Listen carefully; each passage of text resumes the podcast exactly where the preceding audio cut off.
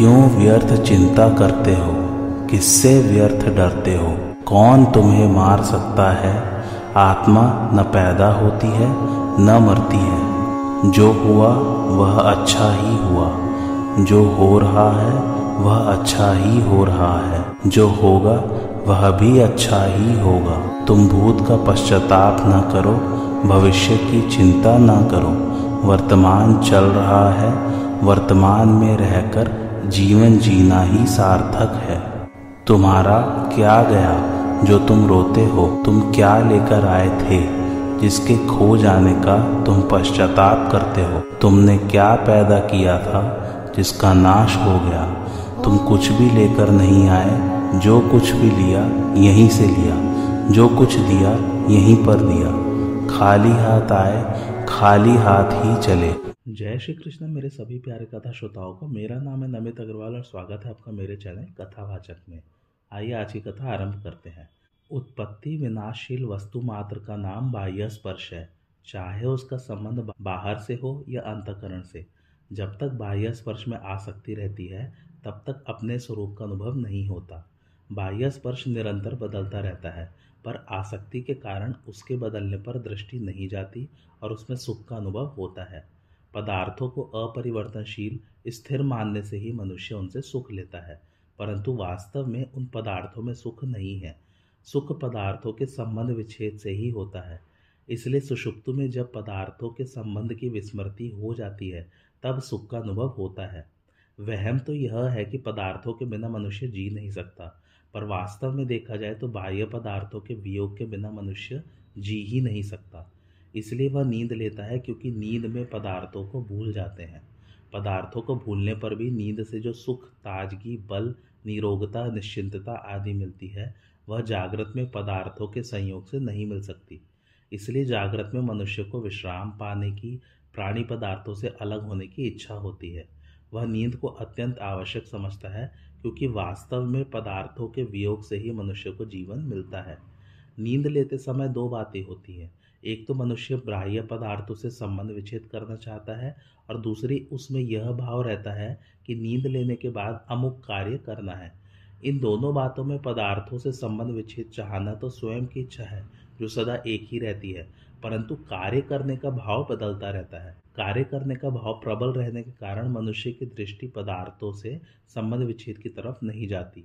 वह पदार्थों का संबंध रखते हुए ही नींद लेता है और जागता है। यह बड़े आश्चर्य की बात है कि संबंधी तो नहीं रहता, पर संबंध रह जाता है। इसका कारण यह है कि स्वयं जिस संबंध को अपने में मान लेता है, वह मिटता नहीं।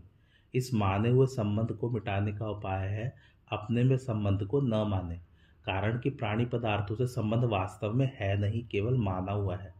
मानी हुई बात न मानने पर टिक नहीं सकती और मान्यता को पकड़े रहने पर किसी अन्य साधन से मिट नहीं सकती। इसलिए माने हुए संबंध की मान्यता को वर्तमान में ही मिटा देना चाहिए, फिर मुक्ति स्वतः सिद्ध है। बाह्य पदार्थों का संबंध अवास्तविक है, पर परमात्मा के साथ हमारा संबंध वास्तविक है। मनुष्य सुख की इच्छा से बाह्य पदार्थों के साथ अपना संबंध मान लेता है, पर परिणाम में उसे दुखी दुख प्राप्त होता है। इस प्रकार अनुभव करने से बाह्य पदार्थों की आसक्ति मिट जाती है। बाह्य पदार्थों की आसक्ति मिटने पर अंतकरण में सात्विक सुख का अनुभव हो जाता है। बाह्य पदार्थों के संबंध से होने वाला सुख राजस होता है। जब तक मनुष्य राजस सुख लेता रहता है, तब तक सात्विक सुख का अनुभव नहीं होता। राजस सुख में आसक्ति रहित होने से ही सात्विक सुख का अनुभव होता है। संसार से राग मिटते ही ब्रह्म में अभिन्न भाव से स्वतः स्थिति हो जाती है। जैसे अंधकार का नाश होना और प्रकाश होना, दोनों एक साथ ही होते हैं। फिर भी पहले अंधकार का नाश होना और फिर प्रकाश होना माना जाता है। ऐसे ही राग का मिटना और ब्रह्मा में स्थित होना, दोनों एक साथ होने पर भी पहले राग का नाश और फिर ब्रह्मा में स्थिति मानी जाती है। जैसे अपने को शरीर से सर्वथा अलग अनुभव करने की बात आई है और फिर अपने को परमात्म तत्व से सर्वथा अभिन्न अनुभव करने की बात आई है। ऐसे ही यहाँ पहले शरीर संसार से अपने को सर्वथा अलग अनुभव करने की बात बताकर फिर अपने को परमात्म तत्व से सर्वथा अभिन्न अनुभव करने की बात बताई गई है। भोगों से विरक्ति होकर सात्विक सुख मिलने के बाद मैं सुखी हूँ, मैं ज्ञानी हूँ, मैं निर्विकार हूँ, मेरे लिए कोई कर्तव्य नहीं है। इस प्रकार अहम का सूक्ष्म अंश शेष रह जाता है। उसकी निवृत्ति के लिए एकमात्र परमात्म तत्व से अभिन्नता का अनुभव करना आवश्यक है। कारण कि परमात्म तत्व से सर्वथा एक हुए बिना अपनी सत्ता, अपने व्यक्तित्व का सर्वथा अभाव नहीं होता। जब तक साधक सात्विक सुख का उपभोग करता रहता है तब तक उसमें सूक्ष्म अहम, सूक्ष्म परिचिनता रहती है। सात्विक सुख का भी उपभोग न करने से अहम का सर्वथा अभाव हो जाता है और साधक को परमात्मा स्वरूप चिन्मय और नित्य एक रस रहने वाले अविनाशी सुख का अनुभव हो जाता है। इसी अक्षय सुख को अत्यांतिक सुख, अत्यंत सुख, एकांतिक सुख आदि नामों से कहा गया है। इसका अनुभव होने पर उस परमात्म तत्व में स्वाभाविक ही एक आकर्षण होता है जिसे प्रेम कहते हैं। इस प्रेम में कभी कमी नहीं आती प्रत्युत यह उत्तरोत्तर बढ़ता ही रहता है। उस तत्व का प्रसंग चलने पर, उस पर विचार करने पर पहले से कुछ नयापन दिखता है, यही प्रेम का प्रतिक्षण बढ़ना है। इसमें एक समझने की बात यह है कि प्रेम के प्रतिक्षण बढ़ने पर भी यदि पहले कमी थी और अब पूर्ति हो गई, ऐसा प्रतीत होता है तो यह साधन अवस्था है। यदि नयापन दिखने पर भी पहले कमी थी और अब पूर्ति हो गई, ऐसा प्रतीत नहीं होता तो यह सिद्ध अवस्था है। पूर्व श्लोक में भगवान ने विषयों से विरक्त पुरुष को अक्षय सुख की प्राप्ति बताई। अब विषयों से विरक्ति कैसे हो, इसका आगे के श्लोक में विवेचन करते हैं। ये ही संस्पर्शजा भोगा दुख योन एवते आद्यंतवंत कौंतेय न तेषु रमते बुध। अर्थात, क्योंकि हे कुंती नंदन, जो इंद्रियों और विषयों के संयोग से पैदा होने वाले सुख हैं, वे आदि अंत वाले और दुख के ही कारण हैं। अतः विवेकशील मनुष्य उनमें रमण नहीं करता। भावार्थ, शब्द, स्पर्श, रूप, रस और गंध, इन विषयों से इंद्रियों का राग पूर्वक संबंध होने पर जो सुख प्रतीत होता है, उसे भोग कहते हैं। संबंध जन्य अर्थात इंद्रिय जन्य भोग में मनुष्य कभी स्वतंत्र नहीं है। सुख सुविधा और मान बढ़ाई मिलने पर प्रसन्न होना भोग है। अपनी बुद्धि में जिस सिद्धांत का आदर है दूसरे व्यक्ति से उसी सिद्धांत की प्रशंसा सुनकर जो प्रसन्नता होती है, सुख होता है, वह भी एक प्रकार का भोग ही है। तात्पर्य यह है कि परमात्मा के सिवाय जितने भी प्रकृति जन्य प्राणी, पदार्थ, परिस्थितियाँ, अवस्थाएँ आदि हैं, उनसे किसी भी प्रकृति जन्य करण के द्वारा सुख की अनुभूति करना भोग ही है। शास्त्र निषिद्ध भोग तो सर्वथा त्याज्य है ही। शास्त्र विहित भोग भी परमात्मा प्राप्ति में बाधक होने से त्याज्य ही है। कारण कि जड़ता के संबंध के बिना भोग नहीं होता, जबकि परमात्मा प्राप्ति के लिए जड़ता से संबंध विच्छेद करना आवश्यक है। संपूर्ण भोग आने जाने वाले हैं, अनित्य परिवर्तनशील है। ये कभी एक रूप रह सकते ही नहीं। तात्पर्य है कि इन भोगों की स्वयं के साथ किसी भी अंश में एकता नहीं है। भोग आने जाने वाले हैं और स्वयं सदा रहने वाला है। भोग जड़ है और स्वयं चेतन है। भोग विकारी है और स्वयं निर्विकार है। भोग आदि अंत वाले हैं और स्वयं आदि अंत से रहित है। इसलिए स्वयं को भोगों से कभी सुख नहीं मिलता, जीव परमात्मा का अंश है, इसलिए उसे परमात्मा से ही अक्षय सुख मिल सकता है। भोग आने जाने वाले हैं, इस तरफ़ ध्यान जाते ही सुख दुख का प्रभाव कम हो जाता है। जितने भी संबंध जन्य सुख हैं, वे सब दुख के उत्पत्ति स्थान हैं। संबंध जन्य सुख दुख से ही उत्पन्न होता है और दुख में ही परिणत होता है। पहले वस्तु के अभाव का दुख होता है, तभी उस वस्तु के मिलने पर सुख होता है। वस्तु के अभाव का दुख जितनी मात्रा में होता है, वस्तु के मिलने का सुख भी उतनी ही मात्रा में होता है। भोगी व्यक्ति दुखों से नहीं बच सकता, कारण कि भोग जड़ता के संबंध से होता है और जड़ता का संबंध ही जन्म मरण रूप महान दुख का कारण है। पातंजल योग दर्शन में कहा गया है, परिणाम दुख, ताप दुख और संस्कार दुख।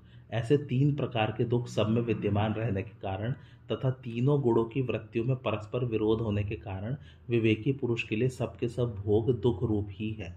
संपूर्ण विषय भोग आरंभ में सुख रूप प्रतीत होने पर भी परिणाम में दुख ही देने वाले हैं, क्योंकि भोगों के परिणाम में अपनी शक्ति का ह्रास और भोग्य पदार्थ का नाश होता है। यह परिणाम दुख है। दूसरे व्यक्तियों के पास अपने से अधिक भोग देखने से, अपने इच्छा अनुसार पूरे भोग न मिलने से, भीतर भोगों की आसक्ति होने पर भी, भोग भोगने की सामर्थ्य न होने से तथा प्राप्त भोगों के बिछुड़ जाने की आशंका से भोगों के पास रहते हुए भी हृदय में संताप रहता है। यह ताप दुख है। किसी कारणवश भोगों का वियोग हो जाने से मनुष्य उन भोगों को याद कर करके दुखी होता है। यह संस्कार दुख है। भोगों में रुचि होने के कारण मन उन भोगों को भोगना चाहता है, परंतु विवेक के कारण बुद्धि उन्हें भोगने से रोकती है। ऐसे ही सत्संग करते समय तामसी वृत्ति के कारण नींद आने लगती है और नींद का सुख मनुष्य को अपनी ओर खींचता है। परंतु सात्विक वृत्ति के कारण उसे विचार आता है कि अभी सत्संग कर ले, क्योंकि यह मौका बार बार मिलेगा नहीं। यह गुण वृत्ति विरोध है, जिससे साधकों को बहुत दुख होता है। भोगों को प्राप्त करना अपने वश की बात नहीं है। क्योंकि इसमें प्रारब्ध की प्रधानता और अपनी परतंत्रता है, परंतु भगवान की प्राप्ति प्रत्येक मनुष्य कर सकता है, क्योंकि उनकी प्राप्ति के लिए ही मनुष्य शरीर मिला है। भोग दो मनुष्य को भी समान रूप से प्राप्त नहीं हो सकते, पर भगवान मनुष्य मात्र को समान रूप से प्राप्त हो सकते हैं। सत्य युग आदि में बड़े बड़े ऋषियों को जो भगवान प्राप्त हुए थे, वही आज कलयुग में भी सबको प्राप्त हो सकते हैं। भोगों की प्राप्ति सदा के लिए नहीं होती और सबके लिए नहीं होती, परंतु भगवान की प्राप्ति सदा के लिए होती है और सबके लिए होती है। तात्पर्य यह हुआ कि भोगों की प्राप्ति में तो विभिन्नता रहती ही है, पर उनके त्याग में सब एक हो जाते हैं। भोग निसंदेह और निश्चित रूप से दुख के कारण है। उनमें सुख प्रतीत होने पर भी वास्तव में सुख का लेश भी नहीं है। साधारण मनुष्य को जिन भोगों में सुख प्रतीत होता है, उन भोगों को विवेकशील मनुष्य दुख रूप ही समझता है। इसलिए वह उन भोगों में रमण नहीं करता, उनके अधीन नहीं होता। विवेकी मनुष्य को इस बात का ज्ञान रहता है कि संसार के समस्त दुख, संताप, पाप, नरक आदि संयोग जन्य सुख की इच्छा पर ही आधारित है। अपने इस ज्ञान को महत्व देने से ही वह बुद्धिमान है। परंतु जिसने यह ज्ञान लिया है कि भोग दुखप्रद है, फिर भी भोगों की कामना करता है और उनमें ही रमण करता है, वह वास्तव में अपने ज्ञान को पूर्ण रूप से महत्व न देने के कारण बुद्धिमान कहलाने का अधिकारी नहीं है। अपने ज्ञान को महत्व देने वाला बुद्धिमान मनुष्य भोगों की कामना और उनमें रमण कर ही नहीं सकता। वस्तु, व्यक्ति और क्रिया के संबंध से होने वाला सुख दुखों का कारण है। सुख के भोगी को नियम से दुख भोगना ही पड़ता है। सुख की आशा, कामना और भोग से वास्तव में सुख नहीं मिलता, प्रत्युत दुख ही मिलता है। भोगों का संयोग अनित्य है और वियोग नित्य है।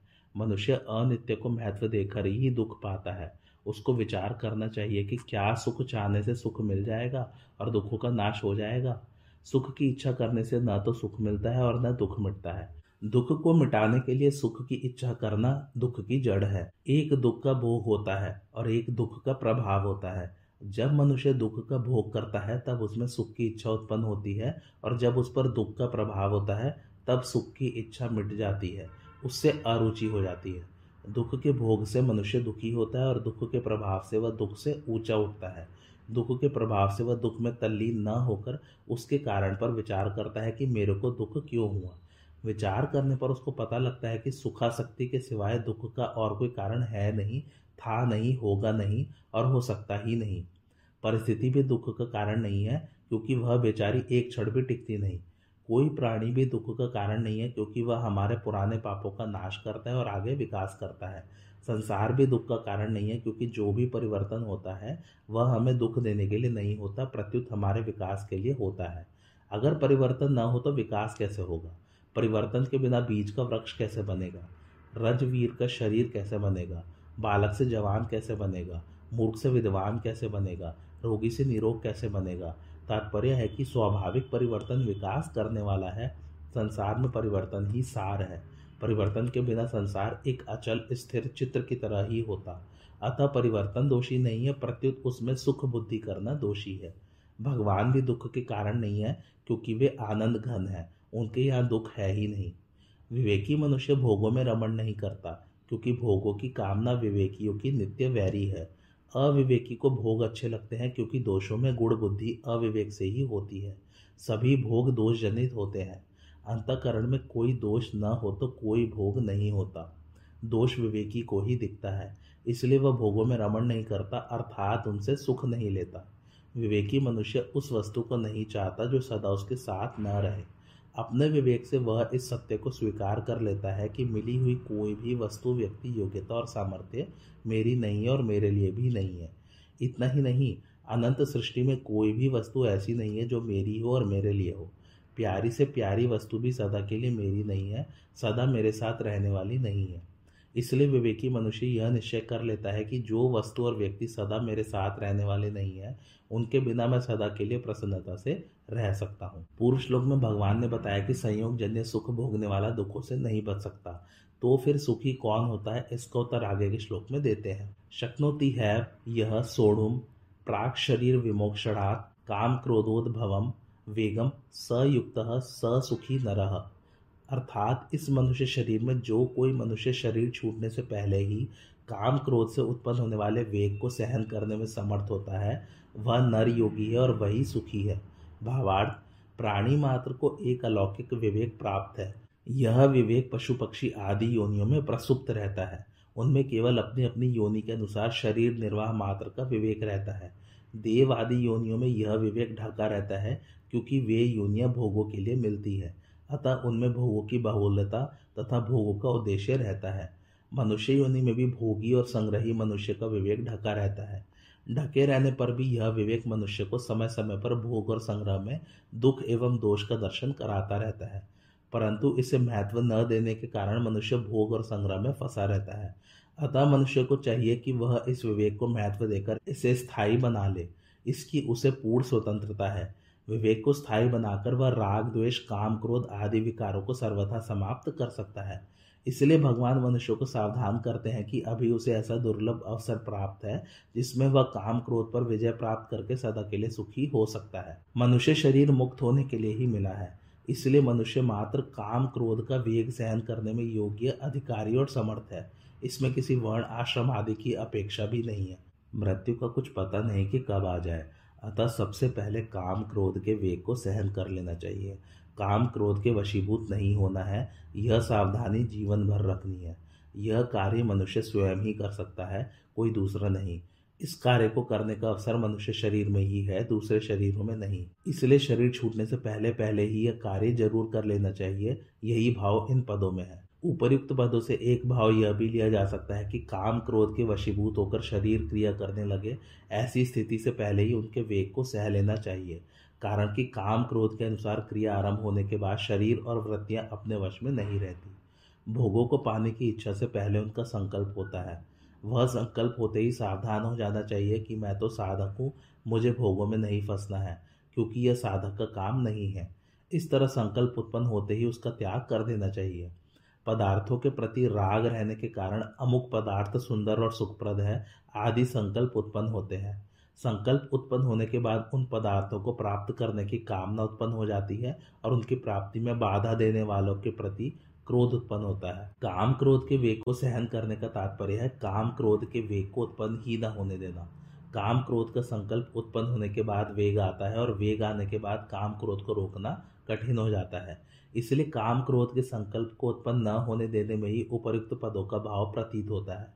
कारण यह है कि काम क्रोध का संकल्प उत्पन्न होने पर अंतकरण में अशांति, उत्तेजना, संघर्ष आदि होने लग जाते हैं, जिनके रहते हुए मनुष्य सुखी नहीं कहा जा सकता। परंतु इसी श्लोक में काम क्रोध का वेग सहने वाले मनुष्य को सुखी बताया गया है। दूसरी बात यह है कि काम क्रोध के वेग को मनुष्य अपने से शक्तिशाली पुरुष के सामने भय से भी रोक सकता है, अथवा व्यापार में आमदनी होती देखकर लोभ से भी रोक सकता है। परंतु इस प्रकार भय और लोभ के कारण काम क्रोध का वेग सहने से वह सुखी नहीं हो जाता, क्योंकि वह जैसे क्रोध में फंसा था, ऐसे ही भय और लोभ में फंस गया। तीसरी बात यह है कि इस श्लोक में काम क्रोध का वेग सहने वाले व्यक्ति को योगी कहा गया है। परंतु संकल्पों का त्याग किए बिना मनुष्य कोई सा भी योगी नहीं होता। इसलिए काम क्रोध के वेग को रोकना अच्छा होते हुए भी साधक के लिए इनके संकल्प को उत्पन्न न होने देना ही उचित है। काम क्रोध के संकल्प को रोकने का उपाय है अपने में काम क्रोध को न मानना, कारण कि हम रहने वाले हैं और काम क्रोध आने जाने वाले हैं, इसलिए वे हमारे साथ रहने वाले नहीं हैं। दूसरी बात, हम काम क्रोध को अपने से अलग रूप से भी जानते हैं। जिस वस्तु को हम अलग रूप से जानते हैं, वह वस्तु अपने में नहीं होती। तीसरी बात काम क्रोध से रहित हुआ जा सकता है। इनसे रहित वही हो सकता है जो वास्तव में पहले से ही इनसे रहित होता है। चौथी बात, भगवान ने काम क्रोध को क्षेत्र अर्थात प्रकृति के विकार बताया है। अतः ये प्रकृति में ही होते हैं, अपने में नहीं, क्योंकि स्वरूप निर्विकार है। इससे सिद्ध होता है कि काम क्रोध अपने में नहीं है। इनको अपने में मानना मानो, इनको निमंत्रण देना है। अज्ञान के द्वारा जिनका ज्ञान ढका हुआ है, ऐसे मनुष्य को भगवान ने जंतु कहा है। यहाँ काम क्रोध वेग सहने में समर्थ मनुष्य को नर कहा है। भाव यह है कि जो काम क्रोध के वश में है, वे मनुष्य कहलाने योग्य नहीं है। जिसने काम क्रोध पर विजय प्राप्त कर ली है, वही वास्तव में नर है, शूरवीर है। समता में स्थित मनुष्य को योगी कहते हैं। जो अपने विवेक को महत्व देकर काम क्रोध के वेग को उत्पन्न ही नहीं होने देता, वही समता में स्थित हो सकता है। मनुष्य ही नहीं, पशु पक्षी भी काम क्रोध उत्पन्न होने पर सुख शांति से नहीं रह सकते। इसलिए जिस मनुष्य ने काम क्रोध के संकल्प को मिटा दिया है, वही वास्तव में सुखी है। कारण कि काम क्रोध का संकल्प उत्पन्न होते ही मनुष्य के अंतकरण में अशांति, चंचलता, संघर्ष आदि दोष उत्पन्न हो जाते हैं। इन दोषों के रहते हुए वह सुखी कैसे कहा जा सकता है? जब वह काम क्रोध के वेग के वशीभूत हो जाता है, तब वह दुखी हो ही जाता है। कारण की उत्पत्ति विनाशील वस्तुओं का आश्रय लेकर उनसे संबंध जोड़कर सुख चाहने वाला मनुष्य कभी सुखी नहीं हो सकता। यह नियम है। पहले स्फुरणा होती है। उस उस स्फुरणा में सत्ता, आसक्ति और आग्रह होने से वह स्फुरणा पकड़ी जाती है और संकल्प बन जाती है। संकल्प से मनोरथ होने लगता है, जिससे काम, क्रोध आदि का वेग उत्पन्न होता है। साधक के लिए एक नंबर की बात तो यह है कि वेग उत्पन्न ही न होने दे, अर्थात संकल्प न करें। दो नंबर की बात है कि वेग उत्पन्न होने पर भी वैसी क्रिया न करे। बाह्य संबंध से होने वाले सुख के अनर्थ का वर्णन करके भगवान आभ्यंतर तत्व के संबंध से होने वाले सुख की महिमा का वर्णन करते हैं। योत सुखोन्तरा रामस्तथांत ज्योतिरेव यह स योगी ब्रह्म निर्वाणम ब्रह्मा भूतोधि गच्छति। अर्थात जो मनुष्य केवल परमात्मा में सुख वाला और केवल परमात्मा में रमण करने वाला है तथा जो केवल परमात्मा में ज्ञान वाला है वह ब्रह्मा में अपनी स्थिति का अनुभव करने वाला ब्रह्म रूप बना हुआ सांख्य योगी निर्वाण ब्रह्म को प्राप्त होता है। भावार्थ, जिसको प्रकृति जन्य बाह्य पदार्थों में सुख प्रतीत नहीं होता, प्रत्युत एकमात्र परमात्मा में ही सुख मिलता है, ऐसे साधक को यहाँ अंत सुख कहा गया है। परमात्म तत्व के सिवाय कहीं भी उसकी सुख बुद्धि नहीं रहती। परमात्म तत्व में सुख का अनुभव उसे हर समय होता है, क्योंकि उसके सुख का आधार बाह्य पदार्थों का संयोग नहीं होता। स्वयं अपनी सत्ता में निरंतर स्थित रहने के लिए बाह्य की किंचित मात्र भी आवश्यकता नहीं है। स्वयं को स्वयं से दुख नहीं होता, स्वयं को स्वयं से अरुचि नहीं होती, यह अंत सुख है। जो सदा के लिए न मिले और सभी को न मिले, वह बाह्य है। परंतु जो सदा के लिए मिले और सभी को मिले, वह आभ्यंतर है। जो भोगों में रमण नहीं करता, प्रत्युत केवल परमात्म तत्व में ही रमण करता है और व्यवहार काल में भी जिसका एकमात्र परमात्म तत्व में ही व्यवहार हो रहा है, ऐसे साधक को यह अंतराराम कहा गया है। इंद्रिय जन्य ज्ञान, बुद्धिजन्य ज्ञान आदि जितने भी सांसारिक ज्ञान कहे जाते हैं, उन सबका प्रकाशक और आधार परमात्म तत्व का ज्ञान है। जिस साधक का यह ज्ञान हर समय जागृत रहता है, उसे यह अंतर ज्योति कहा गया है। सांसारिक ज्ञान का तो आरंभ और अंत होता है, पर उस परमात्म तत्व के ज्ञान का न आरंभ होता है, न अंत। वह नित्य निरंतर रहता है। इसलिए सब में एक परमात्म तत्व ही परिपूर्ण है। ऐसा ज्ञान सांख्य योगी में नित्य निरंतर अश्रोता स्वाभाविक रहता है। सांख्य योग का ऊँचा साधक ब्रह्मा में अपनी स्थिति का अनुभव करता है, जो परिचिनता का द्योतक है। कारण कि साधक में मैं स्वाधीन हूँ, मैं मुक्त हूँ, मैं ब्रह्मा में स्थित हूँ। इस प्रकार परिचिनता के संस्कार रहते हैं। ब्रह्माभूत साधक को अपने में परिचिनता का अनुभव नहीं होता। जब तक किंचित मात्र भी परिचिनता या व्यक्तित्व शेष है, तब तक वह तत्वनिष्ठ नहीं हुआ है। इसलिए इस अवस्था में संतोष नहीं करना चाहिए। जिसमें कभी कोई हलचल नहीं हुई है है नहीं, होगी नहीं और हो सकती भी नहीं। ऐसा निर्वाण अर्थात शांत ब्रह्मा। जब ब्रह्मभूत सांख्य युग का व्यक्तित्व निर्वाण ब्रह्म में लीन हो जाता है, तब एकमात्र निर्वाण ब्रह्म ही शेष रह जाता है, अर्थात साधक परमात्म तत्व के साथ अभिन्न हो जाता है, तत्वनिष्ठ हो जाता है, जो कि स्वतः सिद्ध है। ब्रह्मभूत अवस्था में तो साधक ब्रह्म में अपनी स्थिति का अनुभव करता है, पर व्यक्तित्व का नाश होने पर अनुभव करने वाला कोई नहीं रहता। साधक ब्रह्मा ही होकर ब्रह्मा को प्राप्त होता है। पूर्व श्लोक में भगवान ने निवृत्ति पूर्वक सांख्य योग की साधना बताई। अब आगे के श्लोक में प्रवृत्ति पूर्वक सांख्य योग की साधना बताते हैं। लभंते ब्रह्म निर्वाण मृषय क्षीण कलमशाह छिन्न द्वैधा यथात्मन सर्वभूतिते रता। अर्थात जिनका शरीर, मन, बुद्धि, इंद्रियों सहित वश में है, जो संपूर्ण प्राणियों के हित में रथ है, जिनके संपूर्ण संशय मिट गए हैं, जिनके संपूर्ण दोष नष्ट हो गए हैं वे विवेकी साधक निर्माण ब्रह्म को प्राप्त होते हैं। भावार्थ, नित्य सत्य तत्व की प्राप्ति का दृढ़ लक्ष्य होने के कारण साधकों को शरीर, इंद्रिय, मन, बुद्धि वश में करने नहीं पड़ते। प्रत्युत स्वाभाविक ही सुगमता पूर्वक उनके वश में हो जाते हैं।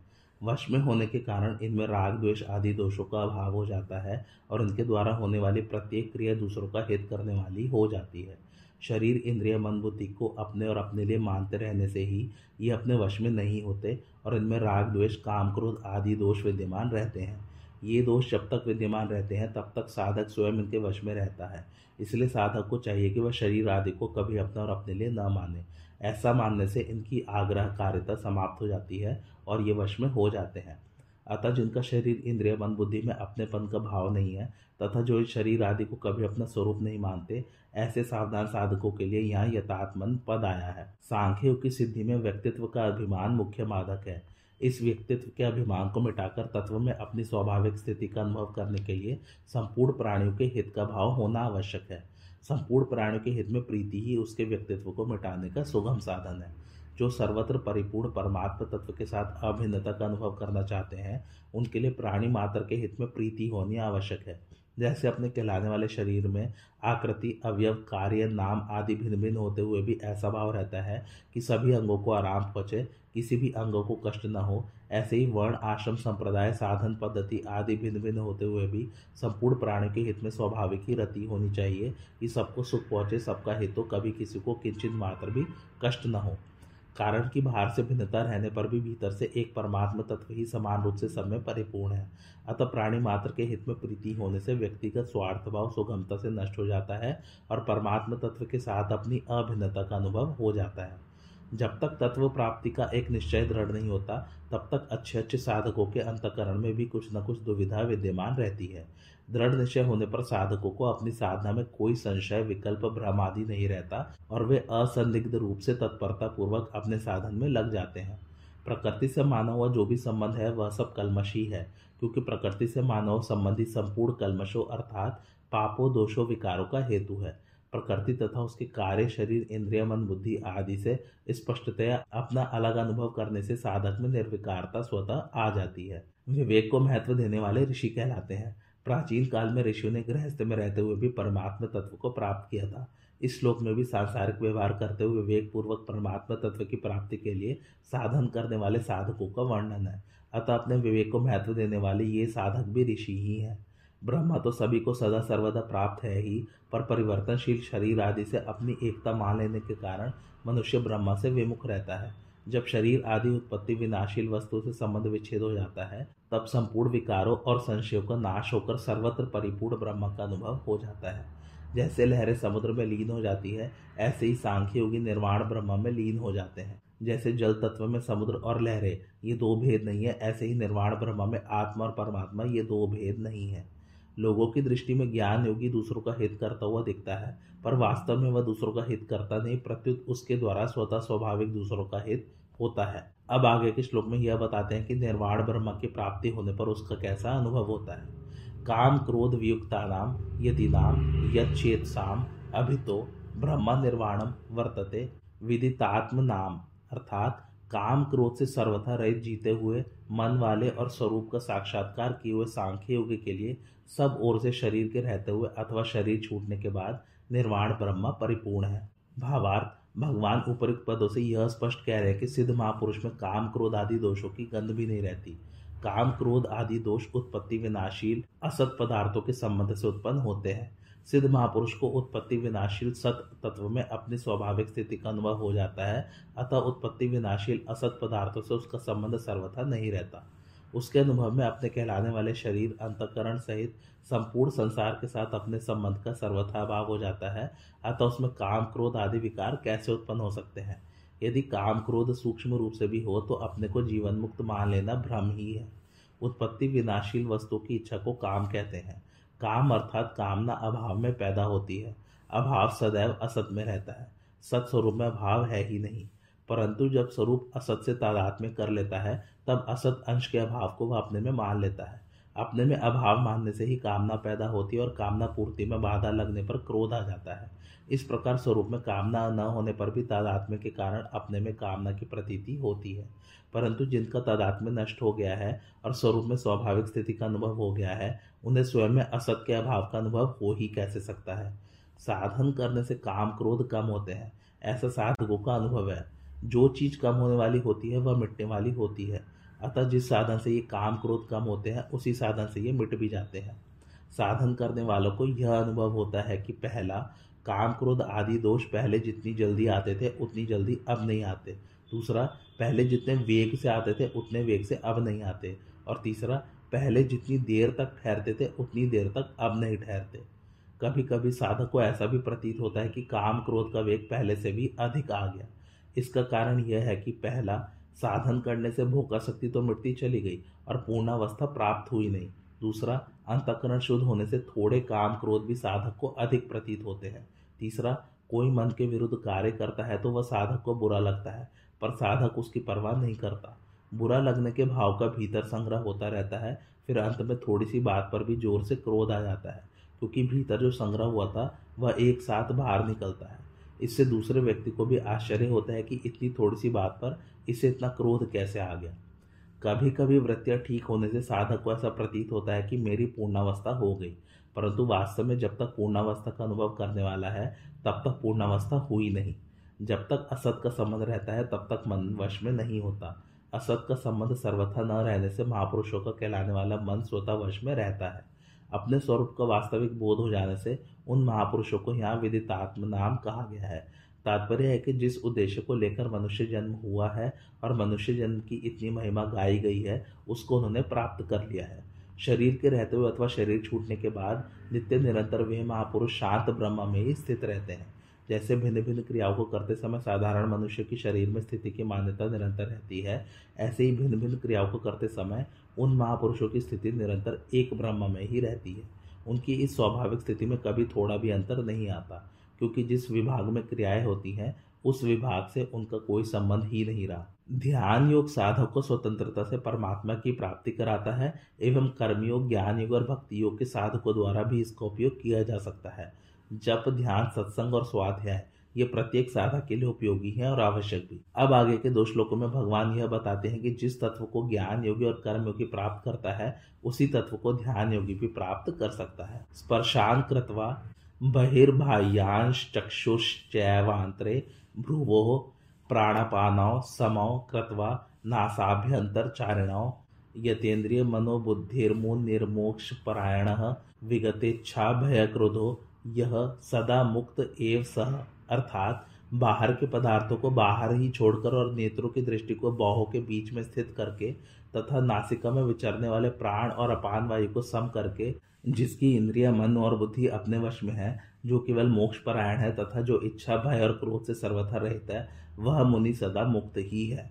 भावार्थ, परमात्मा के सिवाय सब पदार्थ बाह्य है। बाह्य पदार्थों को बाहर ही छोड़ देने का तात्पर्य है कि मन से बाह्य विषयों का चिंतन न करें। बाह्य पदार्थों के संबंध का त्याग कर्म योग में सेवा के द्वारा और ज्ञान योग में विवेक के द्वारा किया जाता है। यहाँ भगवान ध्यान योग के द्वारा बाह्य पदार्थों से संबंध विच्छेद की बात कह रहे हैं। ध्यान योग में एकमात्र परमात्मा का ही चिंतन होने से बाह्य पदार्थों से विमुक्ता हो जाती है। वास्तव में बाह्य पदार्थ बाधक नहीं है, बाधक है, इनसे राग पूर्वक माना हुआ अपना संबंध। इस मानव संबंध का त्याग करने में ही उपयुक्त पदों का तात्पर्य है। ध्यान काल में नेत्रों को सर्वथा बंद रखने से लय दोष अर्थात निद्रा आने की संभावना रहती है और नेत्रों को सर्वथा खुला रखने से सामने दृश्य रहने से विक्षेप दोष आने की संभावना रहती है। इन दोनों प्रकार के दोषों को दूर करने के लिए आधे मूंदे हुए नेत्रों की दृष्टि को दोनों बाहों के बीच स्थापित करने के लिए कहा गया है। नासिका से बाहर निकलने वाली वायु को प्राण और नासिका के भीतर जाने वाली वायु को अपान कहते हैं। प्राण वायु की गति दीर्घ और अपान वायु की गति लघु होती है। इन दोनों को सम करने के लिए पहले बाई नासिका से अपान वायु को भीतर ले जाकर दाई नासिका से प्राण वायु को बाहर निकाले। फिर दाई नासिका से अपान वायु को भीतर ले जाकर बाई नासिका से प्राण वायु को बाहर निकाले। इन सब क्रियाओं में बराबर समय लगना चाहिए। इस प्रकार लगातार अभ्यास करते रहने से प्राण और अपान वायु की गति सम, शांत और सूक्ष्म हो जाती है। जब नासिका के बाहर और भीतर तथा कंठ आदि देश में वायु के स्पर्श का ज्ञान न हो, तब समझना चाहिए कि प्राण अपान की गति सम हो गई है। इन दोनों की गति सम होने पर मन से स्वाभाविक ही परमात्मा का चिंतन होने लगता है। ध्यान योग में इस प्राणायाम की आवश्यकता होने से ही इसका उपयुक्त पदों में उल्लेख किया गया है। प्रत्येक मनुष्य में एक तो इंद्रियों का ज्ञान रहता है और एक बुद्धि का ज्ञान। इंद्रिय और बुद्धि दोनों के बीच में मन का निवास है। मनुष्य को देखना यह है कि उसके मन पर इंद्रियों के ज्ञान का प्रभाव है या बुद्धि के ज्ञान का प्रभाव है, अथवा आंशिक रूप से दोनों के ज्ञान का प्रभाव है। इंद्रियों के ज्ञान में संयोग का प्रभाव पड़ता है और बुद्धि के ज्ञान में परिणाम का। जिन मनुष्य के मन पर केवल इंद्रियों के ज्ञान का प्रभाव है, वे संयोग जन्य सुख भोग में ही लगे रहते हैं और जिनके मन पर बुद्धि के ज्ञान का प्रभाव है, वे परिणाम की ओर दृष्टि रहने से सुख भोग का त्याग करने में समर्थ हो जाते हैं। प्राय साधकों के मन पर आंशिक रूप से इंद्रियों और बुद्धि दोनों के ज्ञान का प्रभाव रहता है। उनके मन में इंद्रियों तथा बुद्धि के ज्ञान का द्वंद्व चलता रहता है, इसलिए वे अपने विवेक को महत्व नहीं दे पाते और जो करना चाहते हैं, उसे कर भी नहीं पाते। यह द्वंद्व ही ध्यान में बाधक है। अतः यह मन, बुद्धि तथा इंद्रियों को वश में करने का तात्पर्य है कि मन पर केवल बुद्धि के ज्ञान का प्रभाव रह जाए, इंद्रियों के ज्ञान का प्रभाव सर्वथा मिट जाए। परमात्मा प्राप्ति करना ही जिसका लक्ष्य है, ऐसे परमात्मा स्वरूप का मनन करने वाले साधक को यहाँ मोक्ष परायण कहा गया है। परमात्म तत्व सब देश, काल आदि में परिपूर्ण होने के कारण सदा सर्वदा सबको प्राप्त ही है। परंतु दृढ़ उद्देश्य न होने के कारण ऐसे नित्य प्राप्त तत्व की अनुभूति में देरी हो रही है। यदि एक दृढ़ उद्देश्य बन जाए तो तत्व की अनुभूति में देरी का काम नहीं है। वास्तव में उद्देश्य पहले से ही बना बनाया है, क्योंकि परमात्मा प्राप्ति के लिए ही यह मनुष्य शरीर मिला है, केवल इस उद्देश्य को पहचानना है। जब साधक इस उद्देश्य को पहचान लेता है, तब उसमें परमात्मा प्राप्ति की लालसा उत्पन्न हो जाती है। यह लालसा संसार की सब कामनाओं को मिटाकर साधक को परमात्मा तत्व का अनुभव करा देती है। अतः परमात्मा प्राप्ति के उद्देश्य को पहचानने के लिए यह मोक्ष पारायण पद का प्रयोग हुआ है। कर्म योग सांख्य योग ध्यान योग भक्ति योग आदि सभी साधना में एक दृढ़ निश्चय या उद्देश्य की बड़ी आवश्यकता है। अगर अपने कल्याण का उद्देश्य ही दृढ़ नहीं होगा तो साधन से सिद्धि कैसे मिलेगी? इसलिए यहाँ मोक्ष परायण पद से ध्यान योग में दृढ़ निश्चय की आवश्यकता बताई गई है। अपनी इच्छा की पूर्ति में बाधा देने वाले प्राणी को अपने से सबल मानने पर उससे भय होता है और निर्बल मानने से उस पर क्रोध आता है। ऐसे ही जीने की इच्छा रहने पर मृत्यु से भय होता है और दूसरों से अपनी इच्छा पूर्ति करवाने तथा दूसरों पर अपना अधिकार जमाने की इच्छा से क्रोध होता है।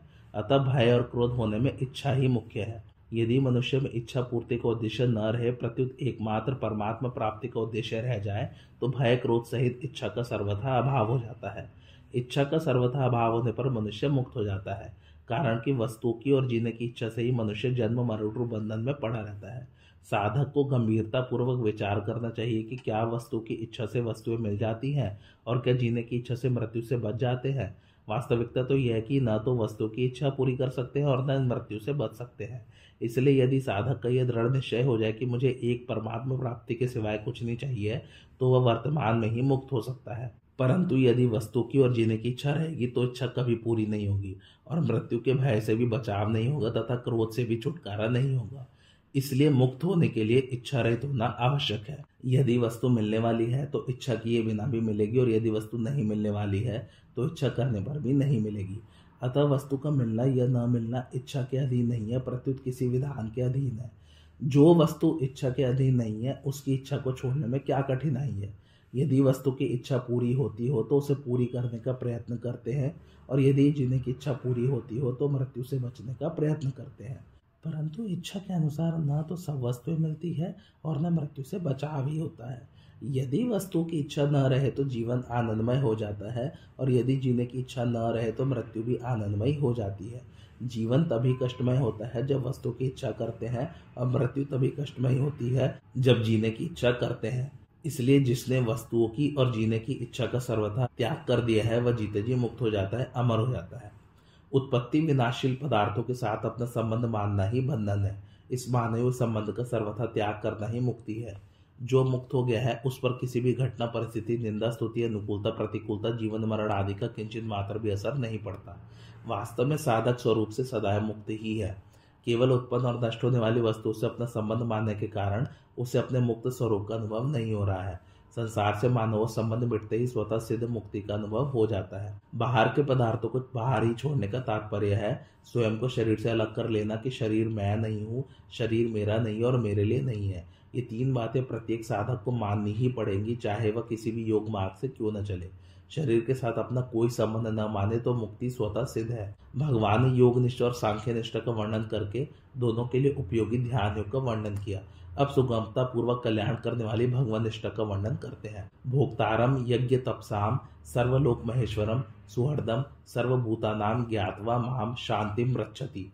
अर्थात, मुझे सब यज्ञों और तपों का भोक्ता, संपूर्ण लोकों का महान ईश्वर तथा संपूर्ण प्राणियों का सुहृद स्वार्थ रहे दयालु और प्रेमी जानकर भक्त शांति को प्राप्त हो जाता है।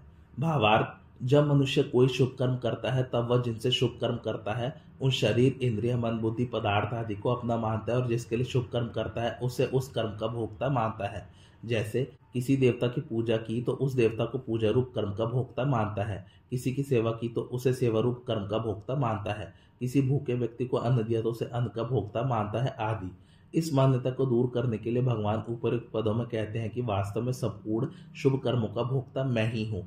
कारण कि प्राणी मात्र के हृदय में भगवान ही विद्यमान है। इसलिए किसी का पूजन करना, किसी को अन्न जल देना, किसी को मार्ग बताना आदि जितने भी शुभ कर्म हैं, उन सबका भोक्ता भगवान को ही मानना चाहिए। लक्ष्य भगवान पर ही रहना चाहिए, प्राणी पर नहीं। दूसरी बात यह कि जिनसे शुभ कर्म किए जाते हैं, वे शरीर, इंद्रिय, मन, बुद्धि, पदार्थ आदि अपने नहीं है प्रत्युत भगवान के हैं। उनको अपना मानना भूल ही है। उनको अपना मानकर अपने शुभ कर्म करने से मनुष्य स्वयं उन कर्मों का भोक्ता बन जाता है। अतः भगवान कहते हैं कि तुम संपूर्ण शुभ कर्मों को अपने लिए कभी मत करो, केवल मेरे लिए ही करो। ऐसा करने से तुम उन कर्मों के फल भागी नहीं बनोगे और तुम्हारा कर्मों से संबंध विच्छेद हो जाएगा।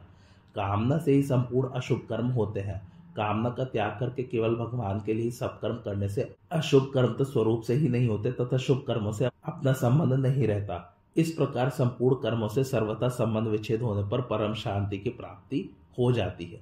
आज की कथा यही समाप्त होती कैसी लगी आप लोगों को मेरी कथा, मुझे कमेंट करके ज़रूर बताइए। और मेरे चैनल कथावाचक को लाइक, शेयर और सब्सक्राइब ज़रूर कीजिए। थैंक्स फॉर वॉचिंग धन्यवाद।